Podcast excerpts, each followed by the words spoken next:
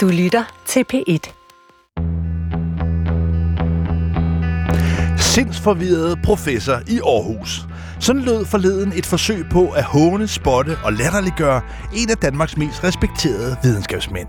Klimaet er blevet den nye udlændingedebat. Fronterne er elektriske, og de begynder at slå gnister. Mellem det traditionelle landbrug på den ene side, og det videnskabelige miljø på den anden side. Også mellem land og by.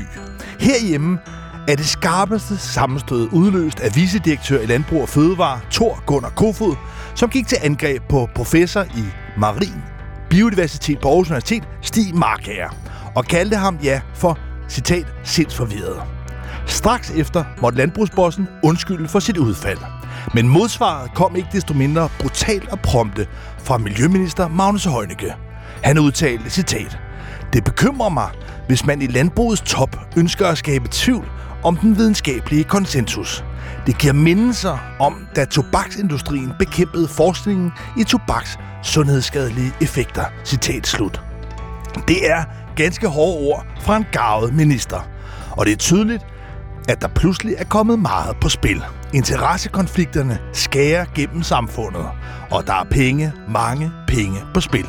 Du lytter til Guld og Grønne Skove her på P1, programmet, hvor jeg jagter klimaets kolde kontanter og undersøger, om det virkelig er muligt at tjene både moder jord og uselmammon. Mit navn er Lars Trier Mogensen.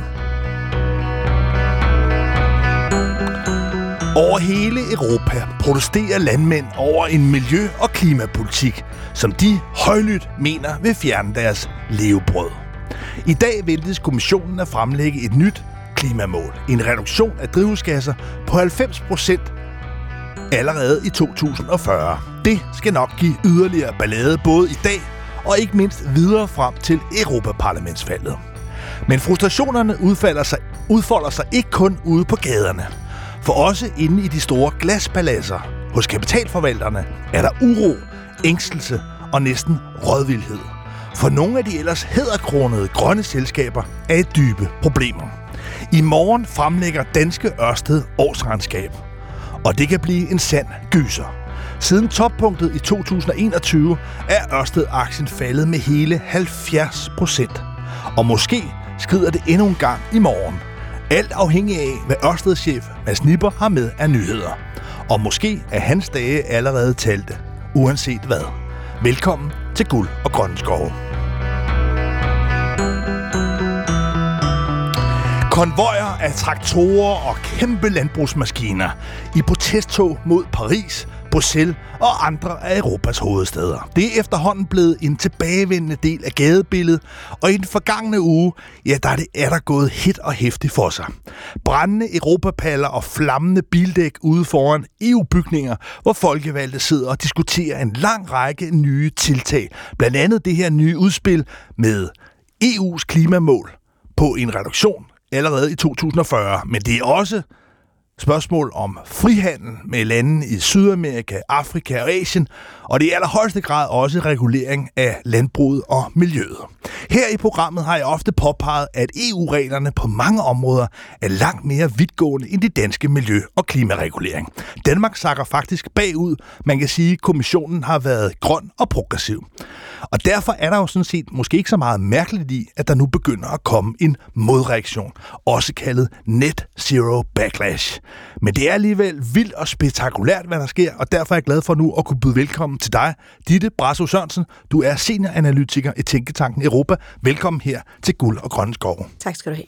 Den her modreaktion, de her, det her bundeoprør, vi ser rundt omkring i Europa, er det noget, der overrasker dig? Altså, hvor opsigtsvægtende er det, vi ser det her lige nu?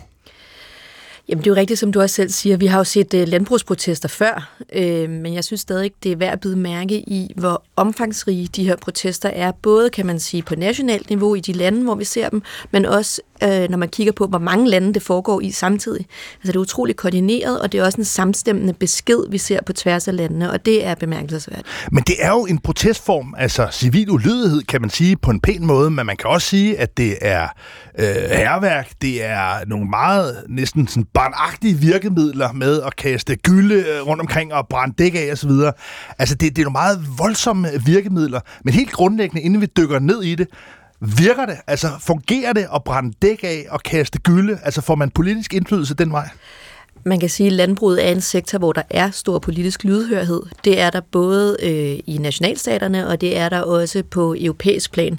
Øh, vi har allerede set på europæisk plan, at man sidste år øh, besluttede at udvande øh, en række miljøforslag, øh, og man tog nogle helt af bordet, som for eksempel det her forslag, der skulle være kommet om bæredygtige fødevarer.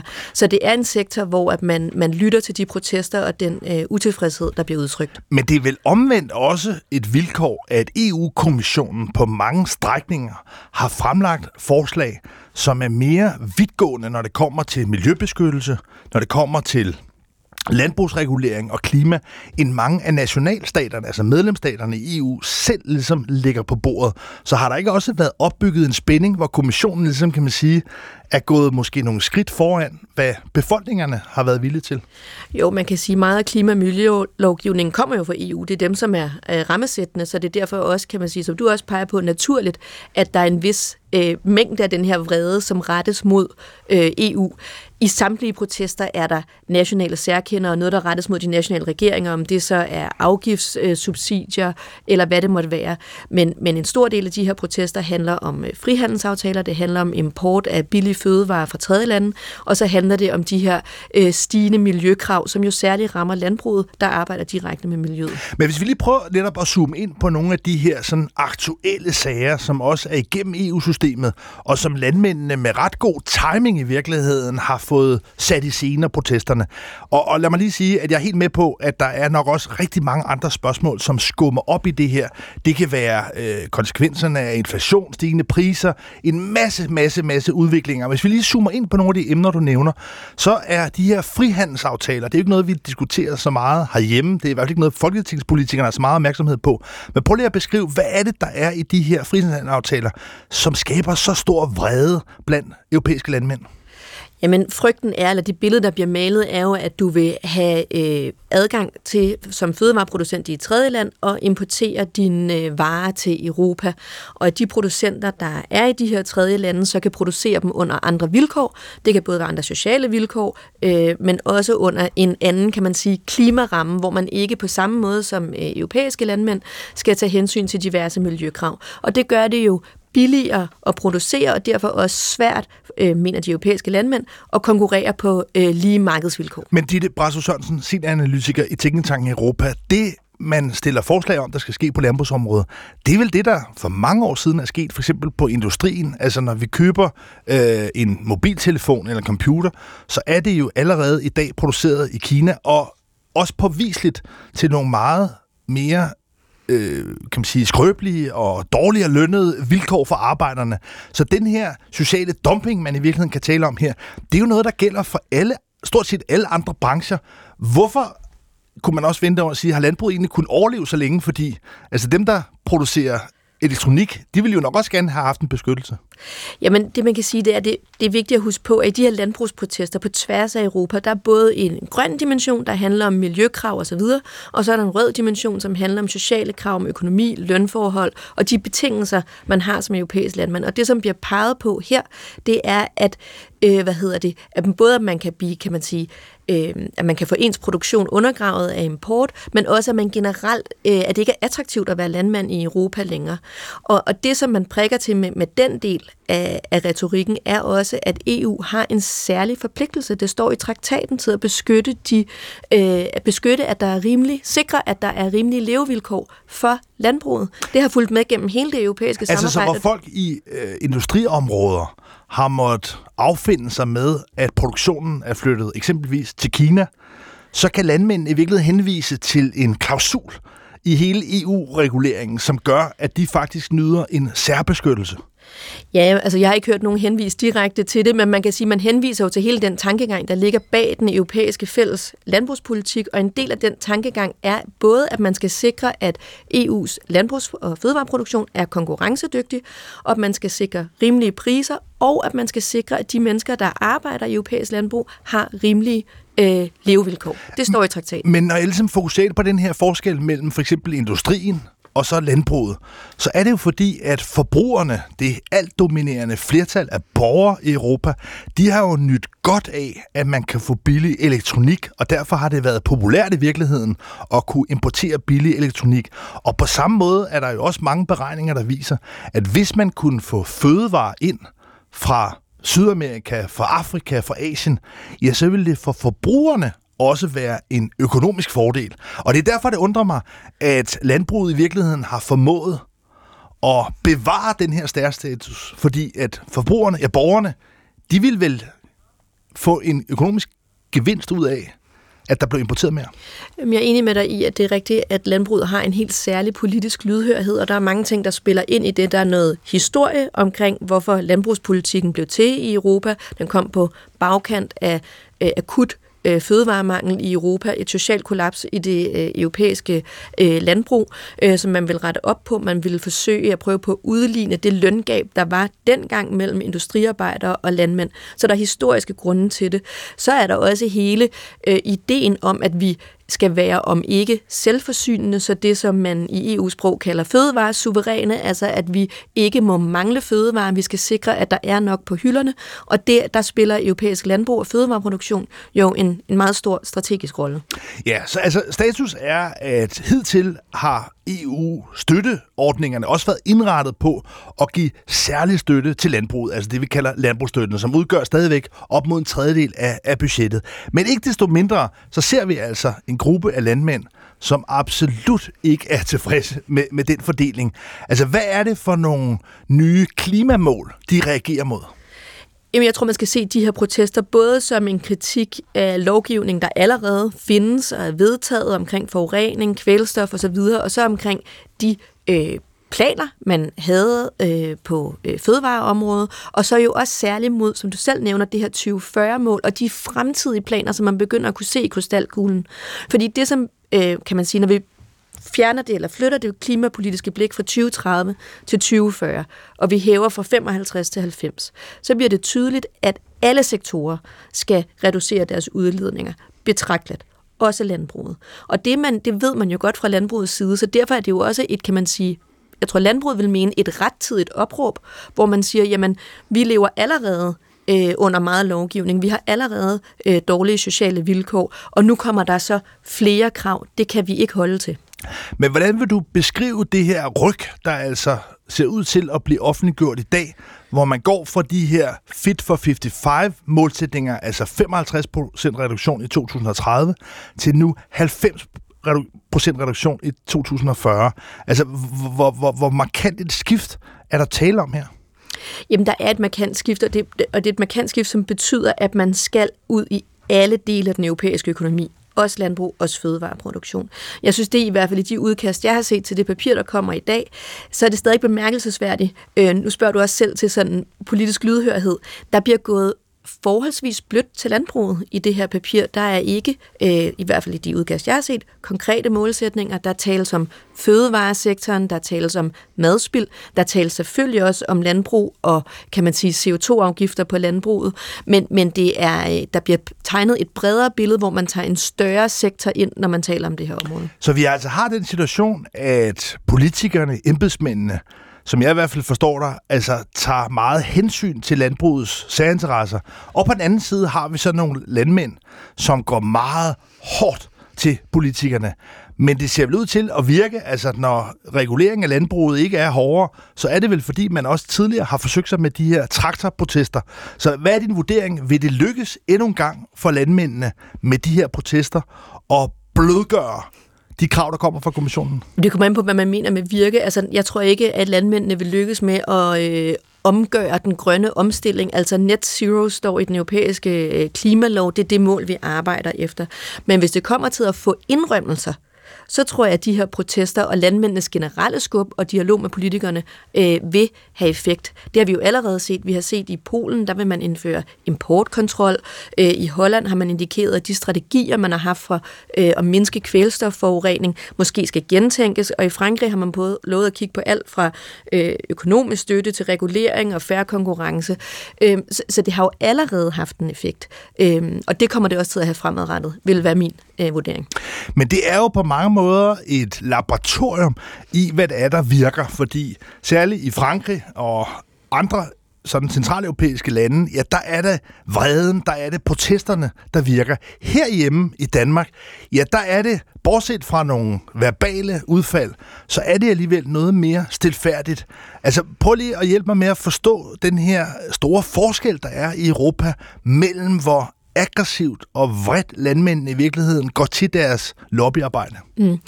Jeg er ikke dybt nede i de danske strategier, øh, eller de, de strategier, det danske landbrug har, men jeg tror, en del af forklaringen er, at man har meget forskellige, øh, hvad hedder det, protesttraditioner. Det har man jo også, øh, øh, forskellige nationale protesttraditioner, også når man kigger ud over landbruget. Øhm, og så har man jo også fra regeringens side forsøgt med en tæt dialog med landbruget i Danmark. Vi har den øh, grønne trepart, som er et eksempel på det, hvor man forsøger at øh, få landbruget til at sidde omkring bordet sammen med miljø- og klimaorganisationer, og så øh, komme øh, med fælles anbefalinger til, hvordan skal vi sikre denne her grønne omstilling af landbruget og af fødevaresektoren. Så det, man siger, det er en mere dialogbaseret øh, tilgang, øh, som man forsøger fra den side. Og det er jo også noget af det, som man forsøger nu fra EU's side. Øh, så kan det godt være, at det ikke dulmer vreden hos de franske landmænd, men vi så kommissionen for nylig øh, fremsætte denne her strukturerede dialog med landbruget, som jo emmer at det samme, at man skal have de her forskellige parter, her bliver der så særlig fokus på landbruget, til at sidde omkring bordet og komme med deres input til, hvis vi skal nå herhen, hvad synes I så, vi skal gøre? Lige nu har vi altså den sådan meget markante forskel, at landbrugets interesser øver indflydelse i virkeligheden på de bonede gulve, altså inden i den grønne trepart herhjemme, mens man i andre dele af Europa ser de her meget konfrontationer, eller hårde konfrontationer. Men i de kommende måneder, ja, der vil vi vel se, potentielt i hvert fald, at debatterne, offentlighederne flyder lidt sammen, fordi vi skal alle sammen til Europaparlamentsvalg. Hvor stor en gennemslagskraft tror du, de her vrede landbrugsprotester, bundeoprøret, vil få i forhold til Europaparlamentsvalget? Jeg synes, det er vigtigt lige at holde fast på til at starte med, at landbruget udøver altså også indflydelse på de bonede gulver andre steder end i Danmark, også i Europa. Øh, men, men jeg vil tro, det var sandsynligt, at man ser en fortsættelse af de her øh, protester i varierende intensitet frem mod Europaparlamentsvalget. Det, som man fra kommissionens side har sikret sig, kan man sige, med den her 2040-målsætning, som de derudover var forpligtet til at fremsætte, det er ved at fremsætte den nu, så sikrer man sig, at klima, fødevare, landbrug og miljø bliver en del af Europaparlamentsdebatten, og dermed tvinger kommissionen også de politiske partier, som stod bag klimaloven, det er også de borgerlige partier, eller kan man sige kristendemokraterne i Europaparlamentet, til at tage stilling til, jamen, I, I, I vedtog den samlede lov, I har været med til at drive øh, kan man sige, den lovgivningspakke, der skal føres frem til 2030 igennem. Hvordan positionerer jeg frem mod 2040? Mener I det stadigvæk? Så på den måde er det jo også med til at give den næste kommission, som træder til efter øh, hvad hedder det, Europaparlamentsvalget, et, kan man sige, et demokratisk valg, de kan pege tilbage til at sige sådan, jamen prøv at se der, vi har haft den her snak. Men det tyder også på at kunne blive en meget effektiv mobiliseringskraft for den yderste højrefløj, eller i hvert fald for nogle af de nationalkonservative partier, som går markant frem i mange lande, og hvor der i hvert fald er elementer, der tyder på, som jeg også dramatisk indledte med, at klima- og miljøpolitik kan være blevet den nye udlændingepolitik. Fordi når man kigger rundt, så er der vel mange steder, hvor i virkeligheden modstanden mod klimapolitik kan blive en mobiliseringskraft, ikke mindst i landdistrikter, som vi tidligere måske har set, at øh, udlændingepolitik. Så vi kommer vel også til at se en, en fragmentering hvor antiklimabevægelsen virkelig tegner til at vinde styrke? Jamen, du har fuldstændig ret i, at når man kigger på meningsmålingerne, så står højrefløjen tid at gå frem, og jeg tror også, du har ret i, at de vil bruge, eller de vil, kan man sige, kapitalisere på de her protester og prøve at tale ind i den her by-land, øh, både social- og klimakonflikt, øh, der ligger der. Jeg synes, det er vigtigt at holde på, at når man kigger på de meningsmålinger, som vi indtil videre har, så står det øh, brede midte i Europaparlamentet til at have et meget stabilt flertal også efter næste valg. Så i virkeligheden synes jeg, det interessante, det er at kigge på kristendemokraterne, som er en del af den brede midte, men som har flyttet sig på miljøspørgsmål. Og så i virkeligheden se det her som en øvelse i at få dem frem på banen og sige, hvordan forholder I jer til det her klimamål? Fordi det er dem, der skal være, kan man sige, en del af den, af den centrale lovgivningsalliance i Europaparlamentet. Ditte Brasso Sørensen, senioranalytiker i Tænketanken Europa. Hvis vi ligesom skralder det røgslør væk, som landmændene er med til at skabe med deres brændende bildæk, Og vi forholder os til det udspil, der ser ud til at komme i dag fra EU-kommissionen om 90% reduktion i 2040. Med dit kendskab til, hvordan EU arbejder, vil det så være det udspil, der ender med at blive gennemført, og det her ligesom bare er nogle forbigående, øh, noget forbigående larm?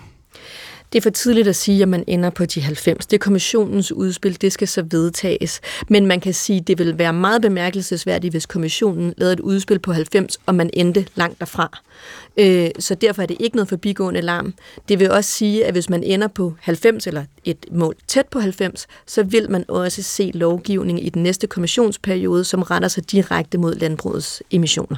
Men der er i hvert fald fyret op under debatten. Ditte Brasso Sørensen, fra Tænketank Europa. Tusind tak, fordi du kom her i Guld og Grønskov. Selv tak.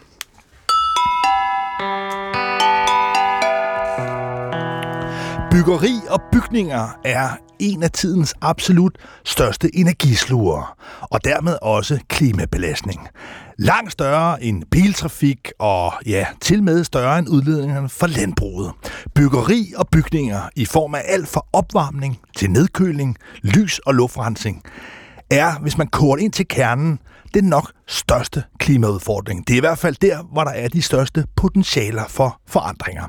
Og hvis det ikke lykkes at finde nye og mindre energikrævende løsninger, ja, så vil byggeri og bygninger i sig selv gøre det umuligt at indfri de her ambitioner om fossilfrit samfund. Selv EU's nye mål, eller i hvert fald kommissionens forslag om 90 reduktion i 2040. Byggeri og bygninger er virkelig et område, hvor der skal ske noget. Og heldigvis så er der håb. For i krydsfeltet mellem videnskab og forretning, ja, der opstår nye løsninger. Nu vil jeg gerne byde velkommen til dig, Rasmus Jølk. Du er direktør for Ærlik. Velkommen her til Guld og Grøn Skov. Tak skal du have, Lars. Hvad er det for en løsning, I som en opstartvirksomhed tilbyder? Jamen, øh, Erlik er en øh, dansk green tech startup, der har lavet en ny løsning til at effektivt, energieffektivt oprense øh, indendørs luft. Øh, ved at oprense indendørs luft effektivt, så kan vi i højere grad genbruge luften inde i bygningen, vi kan recirkulere luften, og derved så kan vi spare en masse energi til den måde, vi ventilerer vores bygninger i dag. Lad os lige prøve at forstå, hvordan det fungerer i dag. Altså her står vi nu øh, i DR-byen, en kæmpe betonkoloss, hvor der er masser af luftcirkulation og øh, varme og altså alt muligt aircondition. Men, men hvordan er det ligesom i den gamle verden? Hvordan er det ligesom, man både opvarmede luften, men i høj grad også, hvordan man rensede luften? Den gode, øh, gamle, traditionelle måde at ventilere bygninger er, at man simpelthen fortynder sig ud af problemet. Du tager øh, kontaminanter fra øh, luften indenfor. Det kan være ting, vi står ude under. Det kan være ting, der kommer fra øh, møbler, gulvtæpper og vægge. Og så udskifter du den luft via dine luftkanaler. I den proces, der mister du en masse varme inden for bygningen. Du genvinder så meget du kan, men du taber 20-40% af den varme, der er i bygningen. Altså lidt ligesom når, derhjemme, når man ligesom åbner vinduet for at lufte lidt ud, ja, så fuser varmen ud. Ja, derhjemme er det 100%, og hvis du har et centralt ventilationsaggregat, så snakker vi 20-40. Og hvad er det så, at I hos Ærlik kommer ind og tilbyder? I høj grad virksomheder og, kan man sige, altså store bygninger. Vi taler ikke om private, men vi taler om, om store bygninger. Vi snakker om store centrale ventilationsaggregater, så det er byen er et godt eksempel. Kontorbygninger, restauranter, shoppingcenter, store butikker, hvor du har store aggregater og store øh, airhandling units, der står på taget og håndterer luften. Og som jo altså bruger meget energi. Det er det, der er pointen her, det er, at den ventilation, den er enormt energislugende, særligt på samfundsplan, og da vi ikke har fået altså, grøn strøm over det hele, så er det meget energi, der bliver brugt, og også fossil energi rundt omkring i, i verden og Europa. Men hvad er det så, at I tilbyder, der er anderledes end den her gammeldags øh, luftudskiftning? Jamen altså, vi så på de øh, gammeldags teknologier og tænkte, det er simpelthen hovedløst at smide 20-40% af den energi ud på taget. Det er vi nødt til at gøre noget ved. Så vi kiggede på den måde, man øh, bruger luft, og øh, fandt ud af, at hvis man effektivt kunne oprense luften, så kunne man i højere grad genbruge den og recirkulere den, og derved holde varmen inde i bygningen. Ved at gøre det, så undgår vi simpelthen at skulle tage kold luft ind udefra og varme op med fossile brændsler eller andet, for at holde en god øh, termisk komfort inde i bygningen. Øh, men det var vigtigt for os samtidig ikke at gå kompromis med indendørskvaliteten. Øh, vi er nødt til at sikre et sundt indeklima for vores brugere, for vores lejere, fordi det er, det er også velbefindende. Men det lyder jo som idé fortryllende, at man i stedet for at lukke varmen ud, kan rense luften. Men det er jo øh, lettere sagt end gjort. Og hvordan er det så, at I i virkeligheden på baggrund af forskning på Københavns Universitet udviklede nogle metoder, en teknologi, som gør, at man rent faktisk kan få renset luften?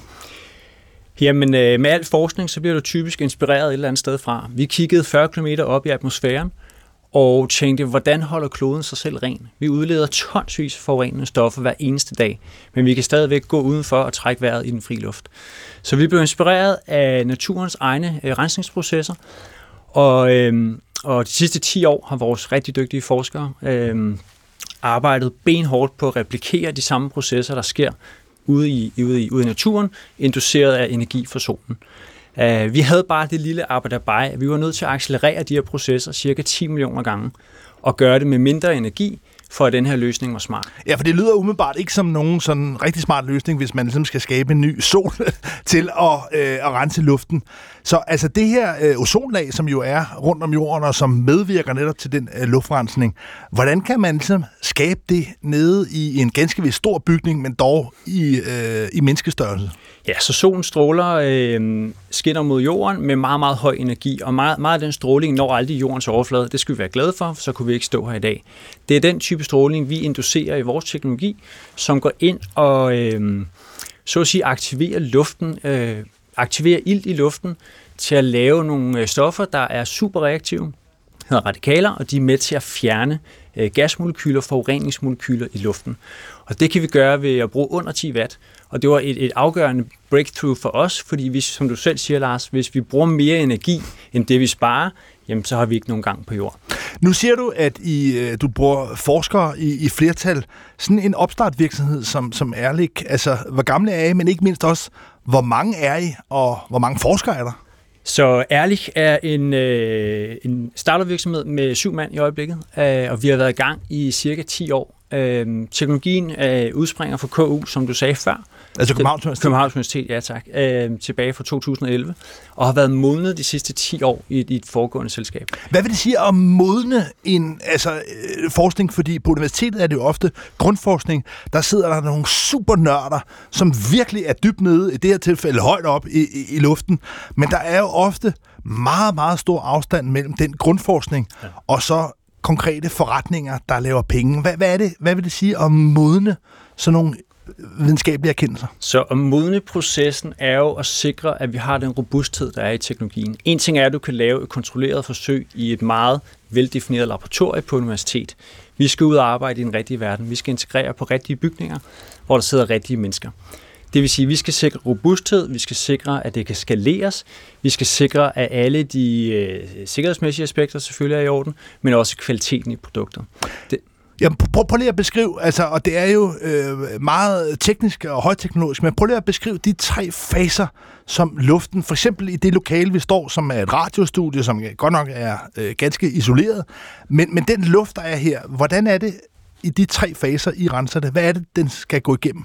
Jamen, vi har en helt unik sekvens, hvor vi øh, behandler luften med. Øh, vi har en øh, sektion, som øh, simulerer den samme proces, som solen øh, inducerer ud i atmosfæren, som går ind og øh, aktiverer iltmolekyler i luften, laver hydroxylradikaler, øh, og de er super reaktive. De går ind og reagerer med gasmolekyler i luften, som vi normalt ikke fjerner aktivt, men som vi fortynder ved at skubbe luften ud af bygningen. Vores teknologi omdanner gasserne til partikler, og partikler har en masse, de har en størrelse.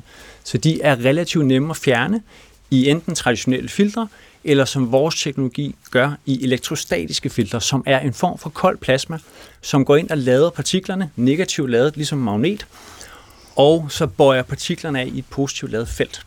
På den måde kan vi fjerne, vi kan omdanne gasser til partikler og fjerne dem nemt. Hvis man skal prøve at forsimple det, og det har jeg brug for for at forstå det, kan man så øh, forklare det med, at alle de altså, uh, urenheder, der er i luften, det kan være alt fra lugt til øh, alt muligt. Det får man ligesom til at klumpe sammen og klistre fast på en flade, som man så kan feje af. Ja, sådan kan man sagtens beskrive, Lars. Så lugtmolekyler er gasmolekyler, som din og min næse opfanger meget, meget følsomt. Det er dem, vi omdanner til en partikel, som vi klister til en overflade, og så kan man nemt feje den af efterfølgende. Men det er jo ikke den eneste kontaminant, der er i indendørs luft. Der er også eksisterende partikler, der er også virus, og der er også bakterier. Så alle de forskellige øh, forureningskilder skal vi sikre, at vores teknologi fjerner, så vi kan recirkulere luften ind i bygningen. Men det her med ligesom at simulere solens stråler, det lyder altså stadigvæk meget energikrævende. Hvis vi tager den her proces med, at man ligesom øh, altså påfører de her energi til alt det, der er i luften, som så får det til at klumpe sammen og klistre fast på det her kolde plasma. Hvad kræver det af energi? Jamen det at øh, simulere solens stråler kræver under 10 watt. Så det er en, øh, ligesom en, en standard pære stort set. Det kræver ingen energi, men det er det, der har taget 10 år at udvikle, og det er derfor, at det er modne Men hvad er det så for en type altså, bølge, man rammer det her med? Du rammer øh, iltens øh, molekyler med en meget, meget høj energibølgelængde øh, på 172 nanometer. Det går ind og spalter oxygenmolekylerne, og det er den proces, som har taget tid at udvikle og optimere. Øh, og det er en banebrydende proces, som, som vi har pioneret, kan man sige, og nu er klar til at bringe til markedet. Og i den modning, der er, der går jeg ud fra, at det også i høj grad handler om at få indkapslet værdien af den her teknologi, altså at få patenter. Hvordan er den proces? Jamen det er fuldstændig rigtigt. Når der øh, er sådan en stor udviklingsproces bag ved den her teknologi, så er der selvfølgelig en masse investeringer, der er gået ind, og en masse IP, der er genereret. Og det er super vigtigt for os at beskytte den position, så vi har en, en attraktiv øh, position i markedet. Så vi har selvfølgelig øh, en bred patentfamilie, der beskytter vores teknologi, både i forhold til kerneteknologi, men også anvendelsesfokuseret øh, patent. Nu er I stadigvæk en opstart virksomhed med, siger du, syv mand bag. Hvor stort ser I markedspotentialet for det her? Fordi altså, rundt omkring i verden bliver der virkelig brugt mange penge på luftrensning og på opvarmning. Hvor, hvor, altså, hvor stort markedspotentiale håber I på? Jamen nu beder jeg fast i din intro, at der er kæmpe fokus på øh, øh energioptimere bygninger. Øh, det er simpelthen en, en must-do i den rejse, vi er på i forhold til at nå net zero og de CO2-reduktionsmål, vi alle sammen øh, kigger ind i i 2030 og 2050. Markedspotentialet for øh, retrofit-teknologier som vores, som er en teknologi, man sætter på eksisterende øh, ventilationsaggregater, øh, er estimeret til ca. 200 milliarder kroner alene i Europa og USA, og med to vækstrater. Men før man når dertil, at øh, Airlix luftrensning kommer ud og bliver en standard, så er der altså en ny modningsproces, der er i gang. Altså først havde man hele modningen af teknologien, og nu er det mere markedsmodning, man skal ud i. Og der har I øh, forsøgt at bruge det her, teste det konkret i Vejle, i, øh, hos McDonald's i, i Vejle. Prøv lige at beskrive det øh, forsøg i virkeligheden, det jo har været, det testforsøg, det har været hos McDonald's. Jamen, øh, der er ingen tvivl om, at vi har været super glade for det samarbejde, vi har haft med McDonald's. Vi har haft øh, en lang proces, hvor vi selvfølgelig har optimeret og testet vores teknologi i laboratoriesetting. Men som du selv siger, Lars, det skal translateres til den rigtige verden. Så der havde vi behov for nogle dedikerede partnere, som øh, kunne være øh, fødselshjælpere på den her rejse til at teste af i en rigtig bygning, i en rigtig øh, brugssituation. Øh, McDonald's var meget ambitiøs og meget tidlig ud øh, til at lave et pilot samarbejde med os, øh, i Vejle. Øh, og deres driver var ligesom at øh, fokusere på at energioptimere deres bygninger, reducere CO2-aftrykket af deres, øh, deres, deres, øh, deres drift. Men lad os lige prøve at tage sådan en, øh, en McDonald's konkret i, i, i Vejle. Altså der har man ligesom en, en køkkensektion, som har sit eget system, og så er der der, hvor folk kommer ind og kan sidde og spise og, og, og drikke. Hvad er det, i gør anderledes i forhold til at rense luften i, i sådan restaurantdelen? Ja, så hvis vi lige kører den helt ned, der er en ventilationsdel, der kører på køkkenet. Den rører vi ikke. Det er en separat ventilationsstreng, øh, der kører der. Vi fokuserer på lobbyen, der hvor gæsterne sidder og nyder deres mad. Øh, vi tager den luft, hvis luftens øh, komposition tillader det, og så recirkulerer vi og renser luften og genbruger luften ind i restauranten, og derved sikrer vi, at restauranten øh, bruger mindre energi til at tage kold luft ind udefra, øh, samtidig med at de forbedrer indeklimaet for deres, øh, for deres gæster. Nu er det jo, at den her markedsmodning kræver, at man forsøger sig alle mulige steder, og det her det er ligesom det første sådan storskala, sådan, altså i virkeligheden, I har testet det af. Men hvad viste de her resultater? Hvad, hvad er det, I kunne, om så må sige, spare McDonald's for? Jamen, øh, vi har været i gang på McDonald's i cirka 7 måneder og har fået rigtig lovende resultater. Så vi har øh, på den operationelle side øh, sparet McDonald's for omkring 65.000 kWh per år for en enkelt restaurant. Vi har reduceret deres CO2-emission med cirka 12 tons. ved at bruge mindre fossile brændsler. Øh, vi har øh, forbedret indeklimaet for deres gæster. Det er mere øh, behageligt sted at være. Og så har vi samtidig, og det er måske endnu vigtigere at pointere, forbedret bygningens energimærke 2,5 niveau alene ved vores retrofit-installation. Men Rasmus Jølk, direktør for, for Erlik, altså det lyder jo øh, besnærende. Det er jo nogle gode øh, tal. Det er en god case, kan man sige, at komme ud og, og, og præsentere. Og det er jo også derfor, jeg synes, det er, I er et af de spændende grønne opstart her i Danmark. Men øh, det sælger jo ikke helt sig selv. Altså, hvad er de næste afgørende skridt fra at løfte de her, kan man sige, første erfaringer ud på markedet? Jamen, det er fuldstændig rigtigt. Altså, vi kommer med en ny banebrydende teknologi i et relativt konservativt marked, så vi har behov for dedikerede partnere inden for ja, kontorer, større butikker, shoppingcenter, hoteller, øh, logistik osv., der vil være med på den her rejse, som tager deres ESG-ansvar alvorligt, som gerne vil være frontløbere og implementere ny teknologi, og Men noget af det, der jo ofte er en sådan lidt hård kalkyle, det er, at man kigger på, i det her tilfælde, at man kan spare energi på luftrensning, mm. men det skal jo så sættes op i forhold til, hvor meget det koster at installere og ændre de eksisterende luftrensningssystemer. Hvad er det for en tidshorisont, øh, jeres mulige kunder ser ind i? Altså, hvor lang tid vil det tage at betale det her tilbage? Hvis man alene kigger på tilbagebetalingstiden, så kigger vi omkring fire år, lige under fire år. Men hvis du så samtidig tænker ind, at bygningen bliver et mere attraktivt øh, aktiv, fordi den bliver grønnere, den bliver billigere at drifte, Øh, du får en bedre energilabel. Det betyder også, at øh, når du skal i banken og refinansiere din bygning, så vil du i højere grad kunne få attraktive vilkår, fordi dit aktiv er attraktivt. På det lyder spændende, fordi altså en ting er, at man som for eksempel restaurantejer eller altså, øh, ejer af en stor kontorbygning, kan spare penge på energien. Det er jo ligesom den sådan snusfornuft, som i virkeligheden måske driver meget af den grønne omstilling, vi ser inden for byggeri og bolig. Men her antyder du også, at de energilabels, du siger, altså de energiniveauer og markader, man har, det er i virkeligheden også noget, der i dag spiller en stor rolle i forhold til finansiering, i forhold til at investere i, i, i bygninger. Prøv lige at beskrive, hvad det er for en dynamik, fordi i virkeligheden er det måske det, der kan blive, som jeg hørte i hvert fald, måske den stærkeste drivkraft i forhold til at få omstillet bygninger. Ja, der er ingen tvivl om, at vi har en kæmpe medvind på den regulatoriske front. Der er et stort pres for vores politikere, både i Danmark og i EU, til at energioptimere bygninger. Øh, senest med bygningsdirektivet, øh, der blev implementeret i december, hvor man øh, forserer de mest øh, energislugende bygninger, renovation så hurtigt som muligt. Øh, hvis man tager og kigger mod England, der er de ekstremt ambitiøse. Der har de implementeret en ny lovgivning, som øh, dikterer minimumskravet for, hvilken energilabel bygningerne skal have. Og hvis man kigger ind i dem, jamen, så kan man se, at 83 procent af alle kommersielle bygninger i England skal renoveres inden 2030. Så der er et kæmpe push fra den regulatoriske side til og at optimere. det er jo i virkeligheden her meget af det, der kan blive, ofte blive beskrevet som nye regler og byråkrati osv., at det er i virkeligheden det, der skaber en motor for grøn omstilling. Fordi hvis det lige pludselig bliver sat et minimum, mm. ja, så er der ejere af bygninger, selvom de er meget konservative, hvis de så vil bevare værdien af deres bygninger, mm. ja, så er de faktisk nødt til at finde nogle løsninger. Og lur mig, så er det jo typisk nok de billigste løsninger, de vil øh, købe, mm. og der er det så, I kommer ind i billedet. Men det, der er interessant her, det er, at den her øh, omstilling til at højne energieffektiviteten af bygningerne, behøver ikke nødvendigvis at koste penge. Tilbagebetalingstiden er relativt kort, og den øh, added benefit, du får ved bedre energilabel i bygningen, højere værdi af dit aktiver osv., den i sig selv bærer investeringen. Her til allersidst, Rasmus Jølk, direktør for Erlik. Hvad, er, hvad oplever du er det bedste salgsargument? Er det den her sådan avancerede teknologi med øh, solstr- simulerede solstråler og kold plasma, som i hvert fald fascinerer mig? Eller er det den korte beting- tilbagebetalingstid?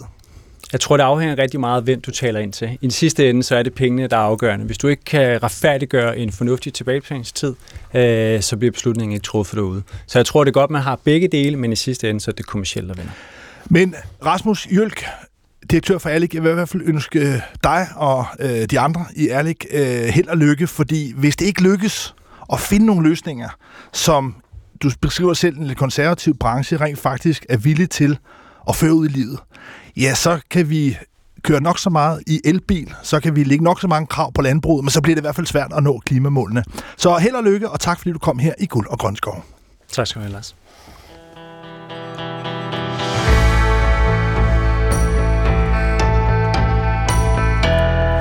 I morgen tidlig bliver det alvor. Her offentliggør Ørsted årsresultatet for 2023.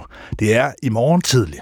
Senere på eftermiddagen kommer også en såkaldt kapitalmarkedsopdatering. Og det er ikke for børn, for Ørsted er hårdt presset.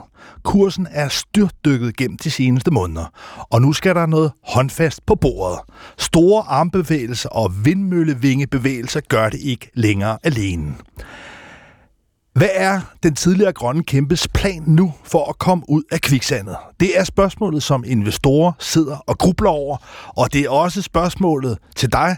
Velkommen, Anders Schelte, investeringsdirektør i Akademiker Pension. Velkommen her til Guld og Grøn Skov. Jo, tak. Hvor store problemer er Ørsted i lige nu? Ej, de er ganske store problemer. Det er jo ikke bare forretningsstrategien, der er i, under pres. Det er jo også noget så fundamentalt som, som tilliden til, til ledelsen, der skal øh, genopbygges simpelthen. Øh, så, så der er virkelig en øh, stor opgave foran sig der, og det er ikke noget, der... Det er en rejse, vi begynder på i morgen. Det er ikke noget, vi får løst i morgen, øh, men det, rejsen starter i morgen, og skulle helst gerne starte godt jo. Hvad er dine forventninger til det regnskab, Ørsted fremlægger i morgen tidlig? Selve regnskabet har jeg egentlig ikke så mange forventninger til. Det overlader jeg trygt til mine tre gode kollegaer, som sidder og passer vores øh, portefølje af danske aktier i, i hverdagen og justerer den. Jeg kigger nok lidt mere efter de mere strategiske linjer i det, der kommer til at ske på kapitalmarkedsdagen. Og øhm, altså for det første, så tror jeg nok, at vi alle sammen har det sådan, at nu orker vi ikke rigtigt, at der kommer flere skeletter ud af skabet. Øh, så det, det, vil, det, det skal vi helst nødt se. Og dernæst så ser vi jo frem til at se en ny øh, 2030-plan. Der var en super ambitiøs 2030-plan, som man øh, konfirmerede tilbage, ja, så så, det, så sent som tilbage i juni 2023. Og ganske kort tid efter, så var det, fik den jo, blev den jo vingeskudt. Øh, men det mange, vi om. Men mange øh, små investorer, men også folk, der ligesom aktivt følger med i deres pensionsopsparing, de sidder jo og følger aktiekurser øh, ja. fra dag til dag. Og det har altså været en, øh, en, en, en gyser, det har været en ubehagelig ja, ting. Det. Altså, øh, i løbet af de senere år, ja, der er kursen på Ørsted styrtdykket. Ja. Og det er gået fra, at det ligesom var kronjuvelen i den grønne omstilling herhjemme, til nu lige pludselig at blevet en virksomhed, der skabes tvivl om, ja. i forhold til, om andre i virkeligheden har lært af dem, og nu er kommet foran. Men lige for at forstå den her skillen mellem aktiekursen, som altså, jeg tror, sådan amatørerne, om jeg så må sige, måske sidder og kigger på, over for det mere strategiske. Prøv lige at, at forklare forskellen mellem sådan at sidde og kigge på aktiekurserne, det konkrete regnskab, og så forholde sig til det strategiske i deres planer. Ja. Jamen altså, der er ikke nogen aktier, der er mere værd end det fremtidige cashflow jo. Og øh, det, det er jo det cashflow, som der er stået så tvivl om. Altså, øh, Ørsted har haft en ambition om at generere en halvanden procent til 3 procent i, i marken på deres investeringer. Det er jo ligesom det, der skaber værdien sammen med væksten. Og lige pludselig så er man altså i tvivl om, der overhovedet er den marken, og hvad kan væksten overhovedet blive? Hvad er de råd til? Hvor vil de hente pengene henne? Så hele den der væksthistorie, den skal rekalibreres på et, et lavere niveau end det gamle niveau, som jo hed 475 milliarder frem til 2030. Man var global leder, man vil være endnu mere global leder, og det øh, tror jeg og håber stadig på, at man har høje ambitioner, men de skal helt klart være lavere. Og så skal vi de kommende år ligesom få lidt mere, eller kommende tid få mere sikkerhed for, at det også kan blive profitabelt. Men du siger, at du har en forventning om, at man er nødt til at skrue ned for ambitionerne. Ja. Altså, hvad vil det sige? Fordi umiddelbart skulle man vel tænke, at hvis en virksomhed har haft svært ved at tjene penge, ja, så bliver man nødt til at præsentere noget mere ambitiøst, noget mere aggressivt, noget ja. mere øh, grådigt i virkeligheden for at kunne tjene flere penge i fremtiden. Men du siger faktisk det modsatte. Man skal altså besinde sig lidt. Altså med de vækstplaner, Ørsted havde, øh, skal man sige, der var de jo ekstremt afhængige af ekstern kapital, og den kapital, den er jo bare blevet meget, meget, meget dyre i og med renteniveauet stedet så gevaldigt, som det gjorde i 2022. Og det er bare et kæmpe skud til deres forretningsmodel. Herunder er der også alle de her ting med råvarepriser, forsyningsproblemer, flaskehals osv. Så det at opføre en vindmark, øh, vindmøllepark i dag, det er jo rundt regnet 40 procent dyre, sådan en offshore vindmark, vindmøllepark. Og det gør bare, at de har svært ved at tjene penge, og det må de jo indrette forretningen efter, for at få genskabt den profitabilitet, og for at have troværdigheden til at hente pengene. Så det skal være på et lavere niveau. Der er vel også det element, at rigtig mange andre, også energikoncerner, har bevæget sig ind på det samme marked. Altså, mm. Altså hvor Ørsted var nogle af de første, der som pionerer, man ja. vil, så potentialet i at omstille fra sort til grøn, og var dygtige, havde dygtige folk også til at opføre ja. øh, havvindmølleparker. Men nu ser vi i stigende grad, blandt andet også i USA og nogle af de steder, hvor der virkelig bliver bygget mange mm. møller, at det er andre, der vinder de her øh, udbud. Så er det også et spørgsmål om simpelthen, at, øh, at Ørsted er blevet overhalet? Nej, det, det tror jeg måske er for tidligt at sige. Altså, øh, det her er jo åbenlyst et kæmpe vækstmarked. Øh, og nu er det så nok gået lidt i stå, fordi vi har øh, højere renteniveau og højere priser og alting, som vi lige har talt om. Men den grønne omstilling er stadig for real, kommer til at ske. Så det her er et enormt vækstmarked. Det er jo ikke så underligt, at der er mange, der har fået øje på det og gerne vil ind på det. Øh, og Ørsted havde så den fordel ved at være first mover og markeds, øh, havde en markedsdominerende position øh, mere eller mindre i, i det marked. Det så bare viser nu, at den der first mover advantage, det er måske snarere en first mover disadvantage. Og noget af det er selvforskyldt, og noget af det er jo det makromiljø, vi har været i med stigende renter og alting. Hvis vi lige fokuserer... Det morat skal de nu bare ud af, og så må vi se, hvor stærk deres position kan blive i det her fremtidige marked. Anders Schelte, investeringsdirektør i Akademikerpension. Hvis vi lige kigger på de selvforskyldte problemer, ja. hvad er det Ørsted selv i de senere år har gjort forkert? På den helt korte bane siden juni 23, der har der i hvert fald været problemer med kommunikationen, og det har vi jo også set, det har haft øh, konsekvenser for, for topledelsen i selskabet. Øh, så der er i hvert fald røget noget på tillidskontoen, det er også investorerne, øh, som skal genoprettes. Øhm, og så må man sige, når de er de problemer, de er i dag, så rejser det selvfølgelig også nogle spørgsmål om hele strategien. Altså var man måske for aggressivt ude? Var man ikke tilstrækkeligt diversificeret? Var grunden til, at man måske vandt alle de her projekter i USA, og betalte lidt for meget for den, og så der er nogle ting der, der dybest set jo også handler om tillid øh, i forhold til, hvordan man driver forretningen og strategiens holdbarhed. Hvad som din, skal genoprettes. Hvad er din vurdering af topchef Mads Nipper? Fordi det er jo sådan helt skæbnesvangert, at næsten fra det tidspunkt, mm. han trådte ind, og blev øverste chef for Ørsted, ja, der er det gået nedad. Hvor stor en del af ansvaret har han også personligt? Øhm, altså, mange af de dispositioner, som har bragt øh, Ørsted i uføre, det er jo ting, der ligger tilbage før Mads Nippers øh, tid. Det er jo tilbage i 18 og 19, når man, man signede de her kontrakter. Han kom jo til der i starten af 21. Øh, så man kan sige, det er jo nogle, nogle, nogle ældre ting. Omvendt kan man sige, der er jo også taget beslutninger undervejs, som man har besluttet at gå videre med den, og der kan man jo spørge, altså kunne man have lukket ned tidligere, og derved har sparet nogle af de her mange penge, som man måtte afskrive inden for det sidste halve år her. Det, øhm, det er svært at vurdere udefra. Øh, vi sidder ikke med en information, som andre investorer ikke har, øh, men det er i hvert fald et af de spørgsmål, der står lidt derude. Øh, og dernæst så er der det her med kommunikationen. Altså det er bare, man går ikke ud i juni måned 2023 og siger, alt er godt, vi skal stadig investere 475 milliarder på et tidspunkt, hvor alle investorer er sådan lidt, ah, kan man nu virkelig det på det nuværende renteniveau for eksempel? Og så blot øh, to måneder efter Øh, begynder det altså bare at vælte ud med nedskrivninger, som ender med næsten 50 milliarder, hvis vi lægger det hele sammen, tror jeg. Ikke? Og der vil vurderingen vel typisk være, det er i hvert fald det, man har kunnet se i markedsreaktioner, at der har været en, en forståelse af, en analyse af, at det må man have kendt til i virksomheden. Så da man går ud i sommeren 23 så ambitiøst, så rosenrødt, at så har man i virkeligheden forsøgt at fordreje, forlede altså investorerne, forstå på den måde. Det tror jeg ikke, nogen har forledt nogen eller fordrejet, men man burde have kendt til det, kan man sige. Men, men, så kan, det er jo det, det der spørgsmålstegn. Men kan det virkelig være rigtigt, at man så kort tid efter må lave så store nedskrivninger? Altså, Nej, det var noget af et chok for markedet, det skal ikke ske igen. Og nu taler man jo tit om aktivt ejerskab. Altså i hele den transformation, Ørsted selv har været igennem fra sort til grøn, der ser vi nu, at rigtig mange, både pensionskasser, men også kapitalfonde, går ind og hjælper tidligere sorte altså koncerner over til det, til, til det grønne. Der taler man om aktiv ejerskab, at man går ind og mm. forsøger at påvirke det. Hvad vil I fra akademikerpension hvad vil I egentlig ønske, hvis I skulle bedrive aktiv ejerskab med Ørsted? Hvad skal der til i driften af Ørsted? Jamen jeg synes jo, og det tror jeg mange også stadig mener, at Ørsted er et fantastisk selskab med masser af dygtige folk og dybe, dybe kompetencer i et, et virkelig lovende vækstmarked. Det er et vækstmarked, der lige tager en pause nu, grundet nogle eksterne forhold med makromiljøet og renterne og alting. Øh, men der er alle mulige grund til at tro på, at det kan blive en, en fantastisk aktiehistorie også øh, fremadrettet. Men det kræver, at man kommer ud med en plan nu, øh, som investorerne ligesom kan se øh, og tror på øh, hænger sammen.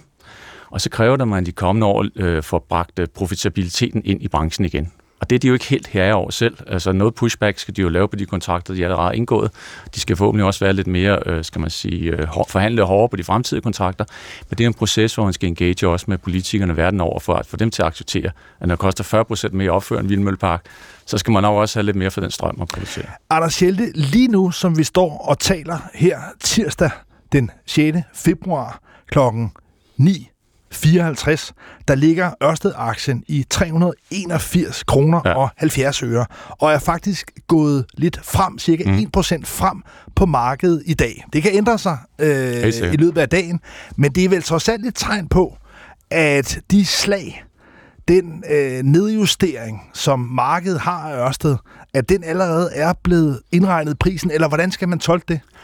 Ej, jeg tror, aktien for tre måneder siden var voldsomt oversolgt i virkeligheden, og den har så rettet sig lidt oven på det, øh, og det er jo faktisk nærmest øh, er det ikke, små 50 procent, har rettet sig siden bunden for tre måneder siden. Øh, jo, altså for tre måneder siden, der er den øh, gået op med øh, næsten 35 procent. Ja, og øh, altså der er øh, vores, tech, vores analyse af det er, at lige nu så tillægger markedet egentlig ikke nogen værdi, øh, at øh, de kan vækste at de kan have en plan om at, drive det her firka frem. Det der er ligesom, den pris, der er på aktien lige nu, det er det, der står og snor. Den fremtidige vækst, den er ikke tillagt nogen som helst værdi. Og det er klart, hvis de kan fremlægge en plan, øh, som er troværdig, og som også er finansieret og forklaret i sine finansieringer, øh, så, øh, og, og man hen ad vejen kan få lidt mere tro på, at man kan genskabe profitabiliteten i havvind, jamen så er der en stor upside i aktien. Men det, noget, der er stadig mange store spørgsmål. Noget af det, du pegede før, som har gjort Ørsted skrøbeligt, det er, at man har været meget afhængig af at trække ny kapital ind, altså øh, mange penge. Ja. Nu er der rygter igen om en mulig kapitaludvidelse. Det er rygter, der i hvert fald også mm. har påvirket øh, kursen. Prøv lige at forklare, hvordan sådan noget virker, at der opstår altså sådan anonyme rygter om planer om kapitaludvidelse. Hvad, hvad, hvad er det for en dynamik, det sætter i gang? Ja, men øh, det, rygterne opstår jo, fordi der er jo kun så mange greb, man kan trække i som ledelse, når man skal finde 475 milliarder over syv år. nu skal de så nok finde noget mindre, fordi så mange penge tror jeg ikke, de kan finde. Et af grebene, det er jo en kapitaludvidelse. Man går til markedet og beder om mere aktiekapital. Så dernæst, så kan man jo låne pengene, men den prisen stiger jo, når man ikke er solid. Øh, og derfor så er man også nødt til at bringe nogle andre greb i, i, i, ind, og det er for eksempel som at, at skære dividenden, og det tror vi i og for sig, at de kommer til at gøre, og nok helt måske endda annullere dividenden for at spare de penge, og de kommer også til at lave nogle om, omkostningsbesparelser, det har de jo tydeligt sagt. Så de kigger ind i en buket af ting, de ligesom kan gøre ved, sænke reduktionerne, spare nogle penge, skære dividenden, men jeg tror ikke, de kommer til at lave kapitaludvidelsen. Det tror jeg ikke, øh, det tror jeg ikke vil være gavnligt i den nuværende situation, fordi det, det er politisk også måske en lidt svær beslutning, øh, hvad man skal gøre med sådan en kapitaludvidelse, og den støj tror jeg ikke, der er brug for lige. Og man skal huske, at staten stadigvæk ejer en meget, meget stor bid af Ørsted, og derfor er det netop også et, et politisk spørgsmål. Øh, her til sidst, har den her udvikling, den her rutsjebanetur for Ørsted, har den ændret din vurdering af kategorien af grønne aktier? Er det noget, der i din verden er blevet tilskrevet en større risiko mm. end for nogle år tilbage? Altså, jeg synes, i baggrundsens klare lys, men jeg synes også, man sad med fornemmelsen dengang, i 2001 var der alt for meget eufori. Øh, så, så det gik det måske lige lidt for meget mok. Der var også, også næsten noget kurs 1400 selv, ikke? Øh, der er nok kommet en større realisme ind i det, og lige nu er vi så oven på den større realisme udfordret af øh, højere renteniveauer, som dybest set eroderer øh, profitabiliteten af de her øh, øh, projekter, når der også ligger højere råvarepriser, inputpriser og alting oveni. Så, altså, så der skal simpelthen ske en rekalibrering af hele branchen. Så Den under, har vi ikke set endnu. Så under alle omstændigheder skulle en aktie som Ørsted i virkeligheden ned i et væsentligt lavere niveau, og så er der så kommet det ekstra gok ja. med, med de høje renter, der gør, at man er kommet ned her. Men er det så et, et, et godt tidspunkt? Overvejer I? Hvordan tænker I? Overvejer I at gå mere ind i vindmøllen nu, og Ørsted nu, hvor prisen er lav? Jamen, vi synes, det er et super spændende forretningsområde helt generelt, fordi det er et område med masser af vækst i de kommende år. Altså, det er sjældent, at der nærmest er sådan politisk konsensus om, at man skal vækste en bestemt industri, og det er så bredt verden over. Nu ved jeg godt, Trump er, måske kan blive genvalgt, men dog alligevel er der øh, relativt god konsensus om, at den her ene industri, den skal fremmes. Øh, så vi tænker, det er nok ret sikkert, at den branche kommer til at vokse, men det skal jo ske profitabelt, og der har vi jo så lige pt. nogle, nogle udfordringer. Anders Schelte, investeringsdirektør i Akademikerpension. Tusind tak, fordi du kom her i Guld og Grønne Skove. Nøjse. Timeglasset er ved at løbe ud, men ikke helt endnu. Gang efter gang er de konkrete modeller til en ny CO2-opgift på landbruget blevet udskudt.